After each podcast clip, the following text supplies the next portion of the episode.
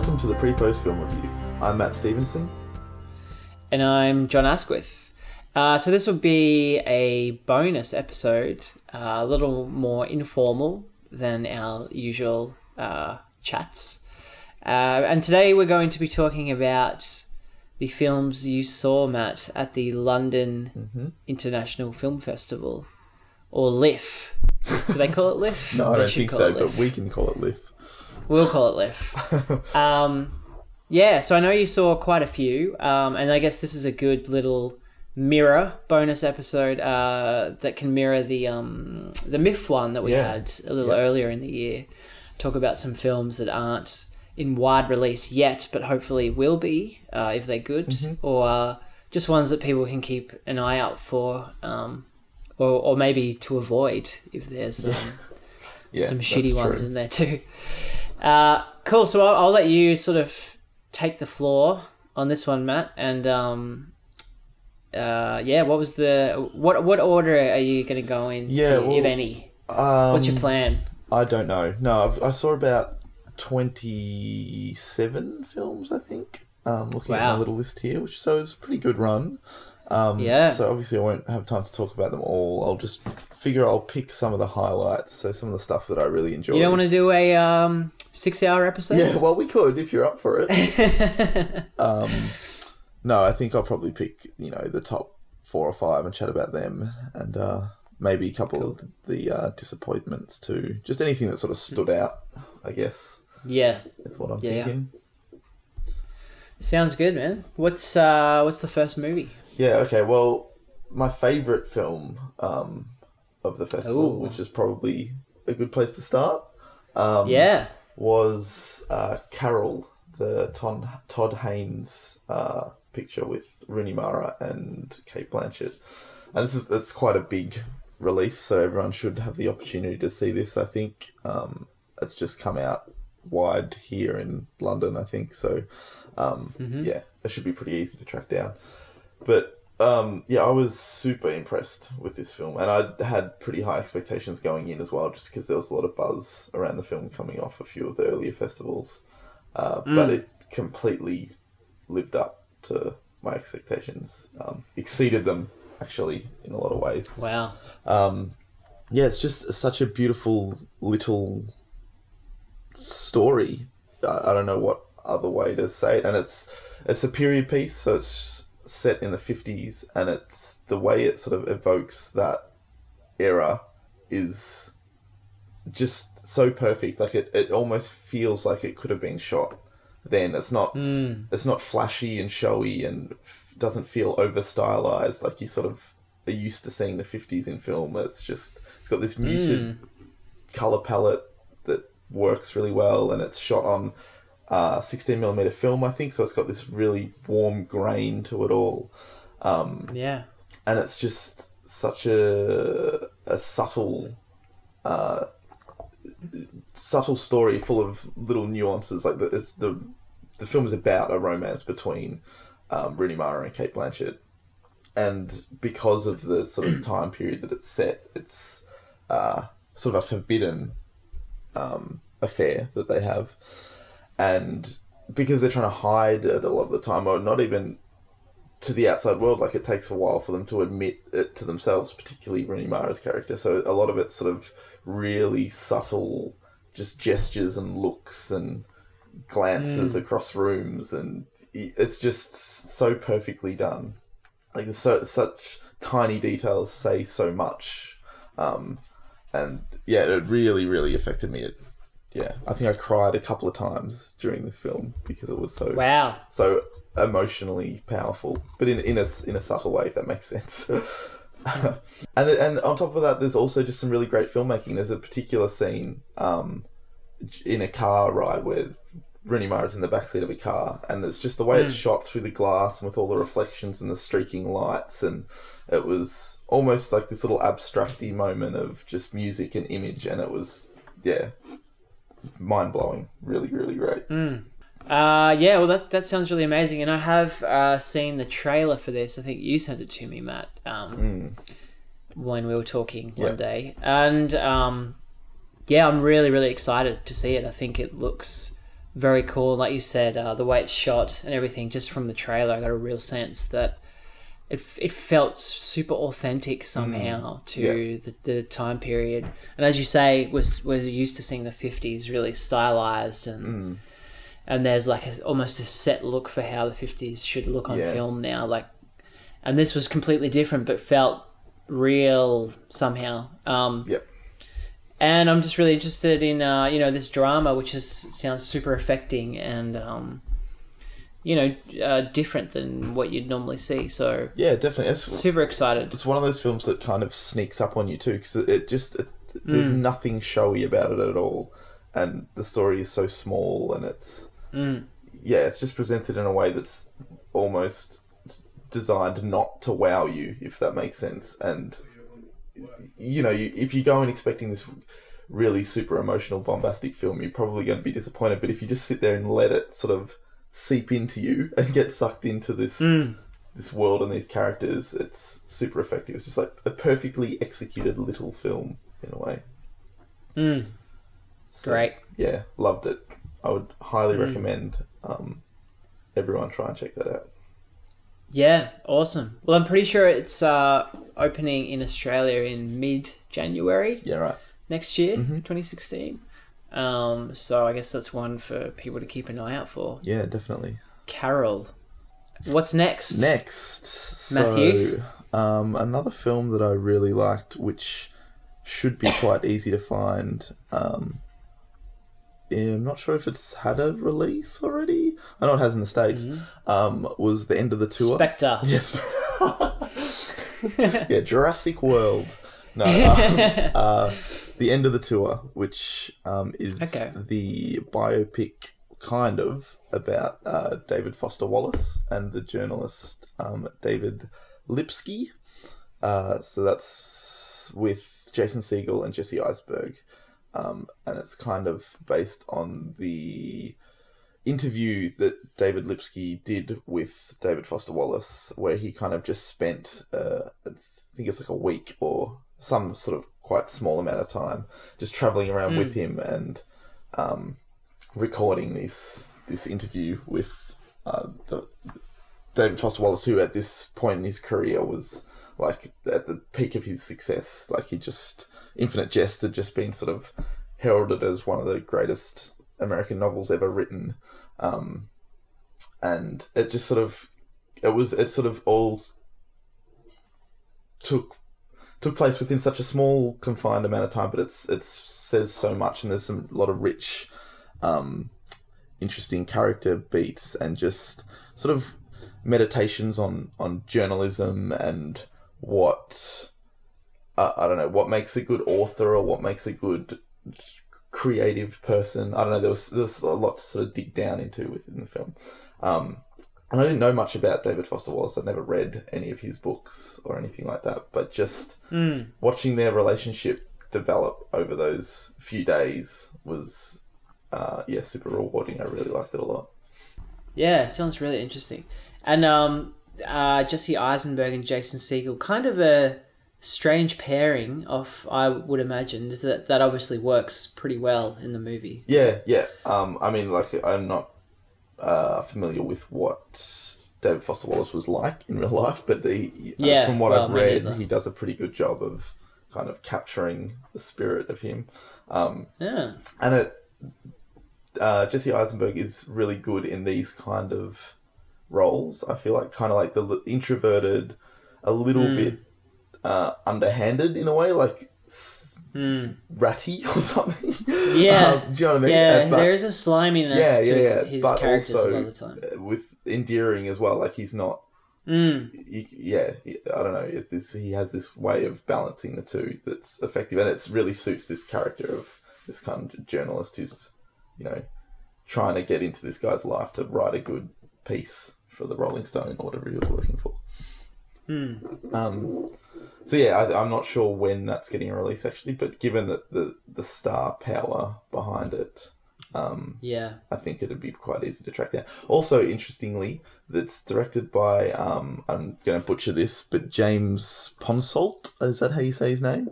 Which is the director of The Spectacular Now, which I love. So this is his follow up Wow. to The Spectacular Now. Yeah, Oh, okay. I'm even more interested now. I didn't know that. yeah. I mean, it's it's a bit hard to sort of describe um, why this worked for me so well, but it it really did. It has, also has there's this sort of like undercurrent of melancholy too, just because you know what happened to David Foster Wallace, and I mean it opens with sort of like a flash forward of um, David Lipsky getting the news that David Foster Wallace had killed himself, and he sort of goes back and Right. finds these tapes from whenever he did the hmm. interview. So that kind of hangs over the whole film, and there's, there's just this like sadness, and it's just a great portrait of this troubled artist, and you know who's heralded as being so brilliant, but it's a hmm. great picture of how normal he was. Like he's just a guy, you know. Like uh, uh hmm. we put people and artists on these pedestals,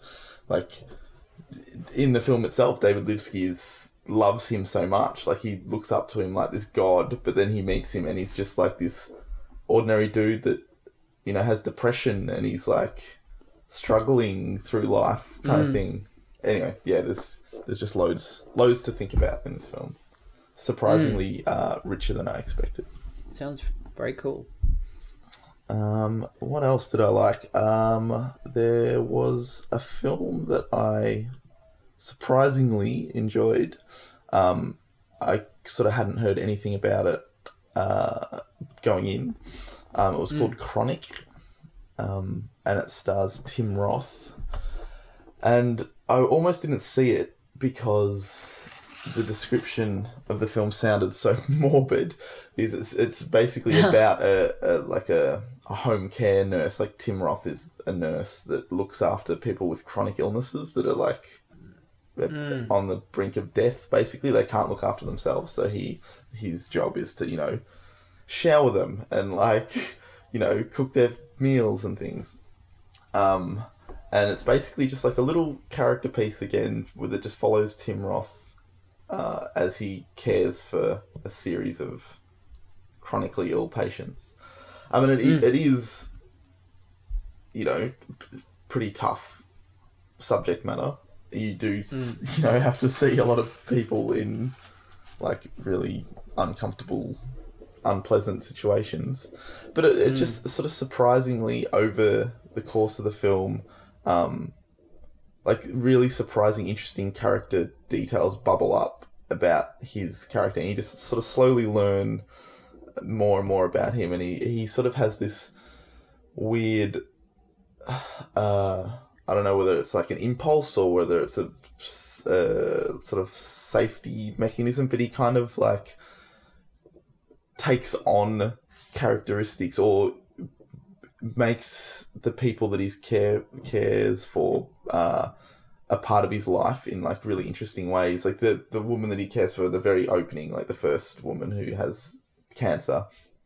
Because it, it opens and it's actually a bit unclear as to what their relationship is, and I actually thought it was his wife to begin with, um, but it was just one of his patients. But he, there is a scene like after she dies, um, he's at a bar just having a drink and um, ends up chatting to this couple that's next to him, and sort of tells this story, pretending that she was his wife and how she just, just died of cancer, and it's yeah, it was really fascinating, and it, it kind of it reoccurs throughout the film, like the the relationships he builds with these people, and then in this, like I don't think it's malicious, but he just has this odd way of almost deluding Yeah. himself, whether it's mm. intentional or not. But he he yeah he starts pretending like they're parts part of his his life story w- in, mm. in more of a way than they actually were and it's just like a kind of really interesting meditation on death too like what it's like to be in those final stages of life.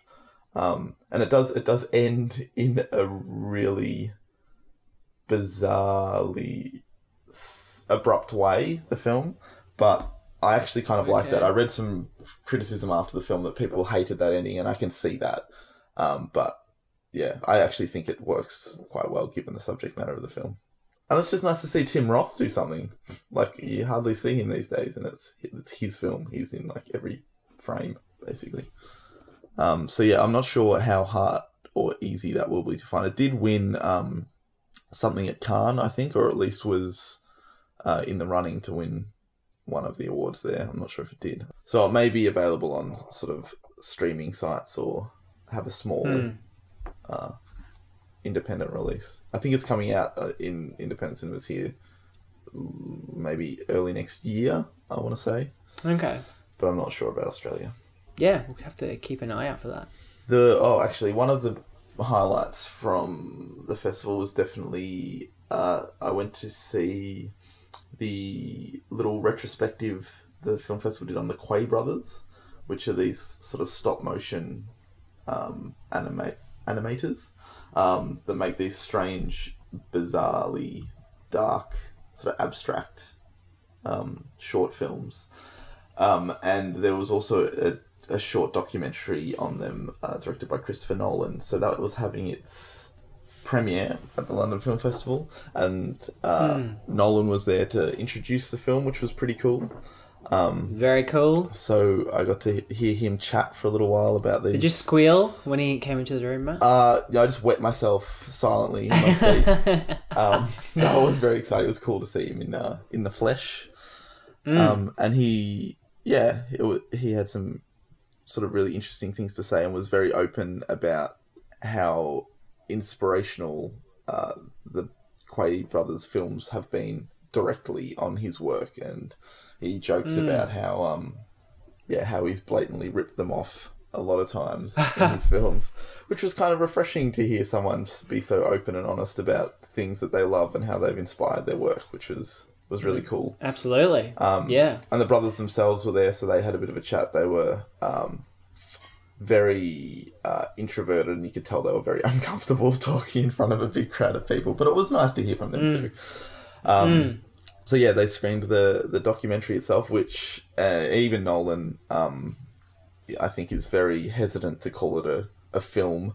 Um, like it's very short and it's kind of just like a little fun project of his that he did. Uh, Right. so it's only yeah. I'm actually not sure what the runtime is, but it's it's not long at all, and it's kind of just a series of like he just spent a day with them in their workshop and just filmed it. Um, so it's not Ah, like okay. a super insightful doco about their career. It's just like a little snapshot of like a day in the life, which is you know can be quite revealing and interesting. And um, again, like it's Nolan, so he shot it on film, so it just looks great from the opening shot. You, you, it, I don't know. I just love seeing stuff on 35 mil these days. It's so rare. Um, Yeah. it, it looks awesome. Um, yeah, that was cool. And then there was three. They showed three of their shorts. So there was uh, Street of Crocodiles, I think. Um, one called The Comb, and one called In Absentia, I think it was. And um, I kind of liked them progressively more as they went on. Because the, fir- Right. the first one we saw, which I think was in Absentia, if I'm remembering correctly, um, was super abstract uh, and very abrasive and jarring. It was kind of about a uh, a woman that was in an insane asylum that would write letters to her dead husband or something, or and then would like sort of put them in her cupboard or wardrobe, which I think was based on some sort of truth. I'm not 100 percent sure, but it, it's just so abstract and really hard to even get that from watching the images on the screen, and it's a lot of like you know extreme close-ups of pencils snapping on paper and then just like really ab- abrasive screechy sound effects. And um i mean it was it's entirely experimental and it, it certainly is uh, effective at evoking a uncomfortable atmosphere which uh, is what they were um, aiming for but Yeah. I preferred the the ones that followed, which were a bit more um, creepy and had a lot more stop motion animation, which was the stuff that I really like. Cool. Yeah, so I think my favorite was the Street of Crocodiles, which was this kind of bizarre uh, trip into this weird underworld uh, that this guy goes on, and he's just sort of like him walking around these rooms that have, you know, creepy dolls and weird artifacts and everything. They have a really um, great talent of making things look uh, used and sort of like rusty and dirty. You know, they're, they're quite small models, like you see in the documentary how they make them all, and they they sort of source all their things from, you know, old op shops and antique stores and sort of break them mm. apart and stitch them together with wire and things. And mm. they, it looks amazing. And this i think is the best example of that because the, they've created these entire worlds of like knickknacks and things and bits and pieces Yeah. and lights. And it just it looks really good. And it's it's a little bit more uh, coherent in sort of having a narrative that you can follow. It's not as mm-hmm. blatantly abstract um, and yeah just visually really striking. So um, yeah street of crocodiles. I think there is i want to say like a blu-ray or dvd release that was Okay. that nolan's involved in which is where you can see this documentary. Um, which in, yeah includes a documentary and a bunch of their films. I'm not sure if it's their the quay brothers entire um, filmography or if it's just a select few. Um, but I think it should be pretty easy to find on online on Amazon or somewhere like that. You'd be able to pick this up, which yeah is definitely worth watching if you're into animation or stop motion animation, or just are a Nolan fan and want to see some films that have like heavily influenced his work. Um, it's definitely worth checking out. Yeah, very cool. Um, uh, could you sense uh, a direct connection to uh, Nolan's work? Like specifically, could you feel that sort of Um, uh, tone or whatever it was that he he sort of liked from their films? Yeah, definitely. I can. I feel like the tonally was that was the biggest connection I saw. I mean, he talked about there being a lot of specific images or imagery that he mirrored in his films, which I didn't sort of. Uh, I didn't feel that from what we saw at the London Film Festival. So he was lying. Yeah, basically, he's full of shit. um, but you know, we only saw three of their films, and there was one. Right. I think it might have been the Comb. I'm sorry if I'm getting these mixed up. Um, but there was one that was kind of had a, a lot of ladders, and that they it was. I don't actually remember what the, the narrative was, but it, it seemed to be someone going to some sort of like weird dream world, and there was like gravity was kind of didn't make sense and there was ladders going up into roofs and stuff and that felt kind of like inception-esque. Like you could feel a bit of that dna in there even though the there wasn't like direct images taken as far as i could see but you could you could feel that there was a connection between those two. But yeah like you said the, the biggest thing i think was the tone and that kind of like uh gritty gritty realness. That's probably not exactly the right word, but you know, Nolan always mm. has, his films have a certain feel to mm. them. At least the, the more recent stuff does, and I feel like you can see a bit of that in the Quay brothers films. Like they're way more down the end of like the the dirty, grimy end of that spectrum, but they they Yeah. do have a like a texture to their films that you can sort of feel in Nolan's work. I think. Yeah, yeah, interesting. What's next, Matt? Uh, next, what can we talk about next? well, one of the other huge ones that I loved was The Witch, but we've talked about that enough already, probably. Um, that was probably, my second favourite thing I saw um, at the film festival. Um, but if you want to hear our thoughts on that, we have an entire episode dedicated to that. Um, We which you do. can check out.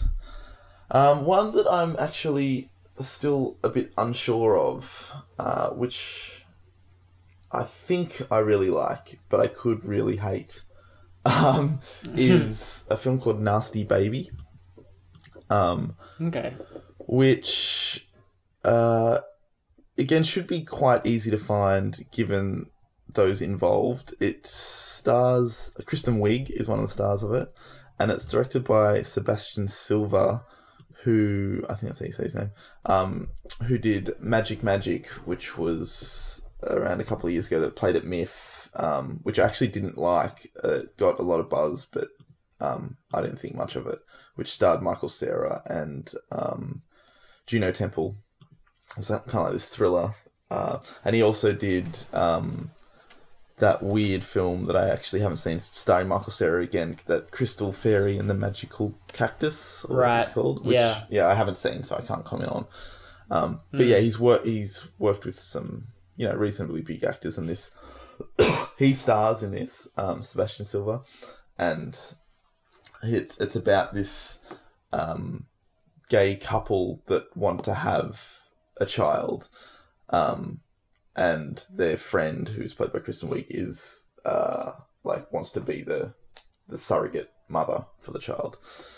Um, so it's kind of a, it's one of those sort of hyper realistic kind of you know semi documentary feel um, little indies where you kind of just follow these characters around in their lives.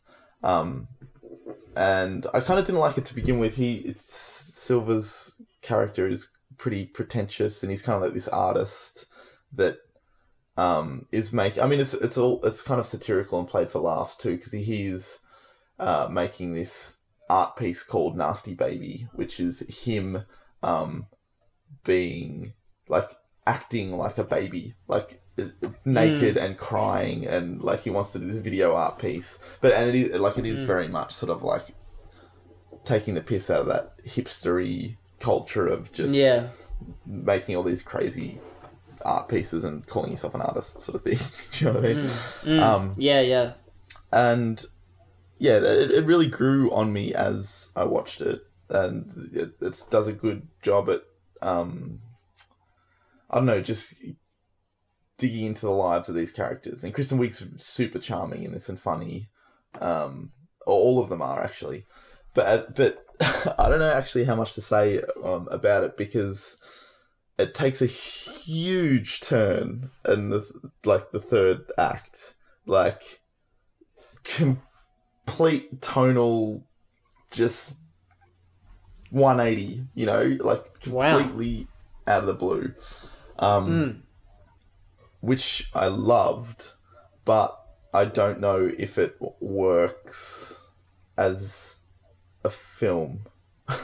if you know, I, right. actually now that I'm started talking about it, I don't know how much I can talk about it without like spoiling things because part of the joy yeah. of this is just sort of like letting it all play out.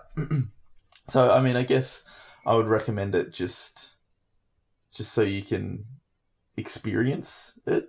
I'm, I yeah. kind of ended up uh, giving it quite a good score on my Letterboxd account, just mm-hmm. purely sort of based on the. I love the fact that when films can surprise me like that, um, and it was just sort of fun to go on that journey. Um, yeah, but since then I've sort of been flipping back and forward. Um, yeah. But yeah, so I, I would recommend checking it out just just to see what you think. Like it's an experience for sure. Yeah, it sounds like one of those situations where uh, I mean, you you know, it could go either way, and even if it's bad or you don't necessarily mm. enjoy it, it's interesting. Yeah, and uh, yeah. it's worth checking out just for that reason. Definitely. Yeah. So, and if while we're on the topic of films that I could potentially hate, there was one that I that stood out that I really disliked. Um, oh, okay. we could chat about quickly, which was sure. um, a film called Don't Grow Up and I don't want to like rail on a film that you know a small little film that uh, you know is is trying hard and didn't quite make it. But this, I don't know. There was something about this that really just rubbed me up the wrong way, and mm. I think also a lot of it had to do with there's a lot of I could see a lot of potential in this film. So basically, it was a British film um, that was about these kids that find themselves like they're living in this little town, and a uh, virus or something has been set loose. You never actually find out what caused it, but basically it, it only affects adults. So like when the kids, if you are of a certain age, then you get infected by this this virus, and um, turn like murderous and want to kill everyone, which I think is actually an interesting setup. Really interesting. You know, right? Yeah, could, yeah. I mean, it's a bit on the nose, but you know, it, mm. it, could make some comments about like adulthood and children, or at least you know how mm. children think about adults and you know that all that sort of stuff and the the children that it focuses on are sort of like uh I don't think they're they're orphans or anything, but they're in like a, a home for like troubled children. Um, so it's kind of particularly relevant for what the way they would see adults in their lives. Um, but it does absolutely nothing with that premise. It was just so disappointing, and even the start was shot really beautifully. Like it, it's set out on this like English countryside, but coastal countryside. So there's like these beautiful like scenic shots of the trees and the water, and um, yeah, it was potentially uh, it could have been really great, but it it just turns into the most boring, cliched like zombie film. Basically, like the people just Ah, so become weird. Zombies. I mean, they're not slow walking Walking Dead zombies. They're like 28 days later running like rage. That's basically what it is. Like it's the same disease as 28 days later. Um, and it's just got like every cliche in the book. Like one of them, you know, starts to turn and then they have to like, you know, kill them. And uh, I don't know. It was just, it just, even from the beginning, it, it made sort of no sense. Like they were in this home for children, but there there was no adults around. Like there was, you know, a cast of four or five kids, and they were in this enormous institution that would have hold held like, you know, a thousand people. Yeah, But- yeah, Like, and it was never mentioned where are the other kids or where are the adults, and they're just like, oh, they've gone to town or something. Like, the, the, at this point, there was no, they were in no way worried that something had gone wrong. Like, it, it was just like a normal day for them, but there was just no one there. Then they go, they go into town and find that the shit's hit the fan. But again, like you know, they they go into town. They want it to be this like spooky thing where they walk around. There's like no one around, and it seems all deserted. And they're like, "What the hell's going on?" And then you know they see one guy outside. Then all of a sudden, there's like people everywhere chasing them, and it's just logically makes no sense. Like they wanted it deserted for one scene, and then they want it full of like yeah, crazy Yeah, psychos for the next scene. It's just really lazy horror filmmaking. I was super disappointed. yeah, that's a bummer because, as you say, the premise is Yeah. uh, that there's lots of potential there to do something really cool. Yeah. Yeah, so uh, that was called Don't Grow Up, um, and I would recommend skipping that. um, I'm not actually sure if it's getting any any wide release. I highly doubt it. There's sort of no one big involved. It's very very small. It'd probably- probably be like a straight to DVD or streaming kind of thing. Um, but yeah, it was it was a bit of a shame that one. So that's don't grow up, Yeah. and would you say don't see it? Yeah, it's exactly. Should be like the quote on the poster. Yeah. Um. So yeah, I mean that's probably a good little snapshot of of the films that I saw at the London Film Festival. I think. I mean, there was some other, yeah, cool. you know, bits and pieces. There's a film called James White that I would recommend by the team that um, did Martha, Marcy, May, Marlene. I don't think it's the same director, but they're like little collective um, which I would recommend. Um, there was a documentary called Exotica, Erotica, etc., which is a horrible title, but was actually full of really striking imagery, um, similar to Leviathan in terms of subject matter, not in terms of the feel of the film, but yeah, full of amazing, amazing images.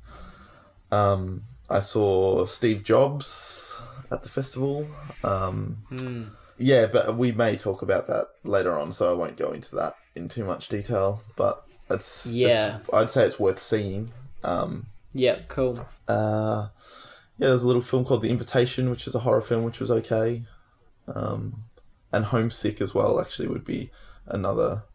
If you're a horror fan, it's kind of like Black Swan meets uh, Whiplash. I think is the way they're kind of putting it. Oh, But interesting. uh, I wouldn't rate it as high as either of those films, but it's kind of like this Yeah. um, violinist, or she might plays the cello or something. This woman who's sort of Ah, stuck at home practicing her music and slowly is either going insane or her elderly upstairs neighbor is fucking with her and it kind of escalates Right. from there which was yeah it was pretty good Very cool. Well, uh, thanks for sharing your thoughts with us all, Matt. No problem. Um, there's definitely some movies in there to watch out for, and that I'm very excited to see, yeah. and uh, one that I'm not excited to see and won't see.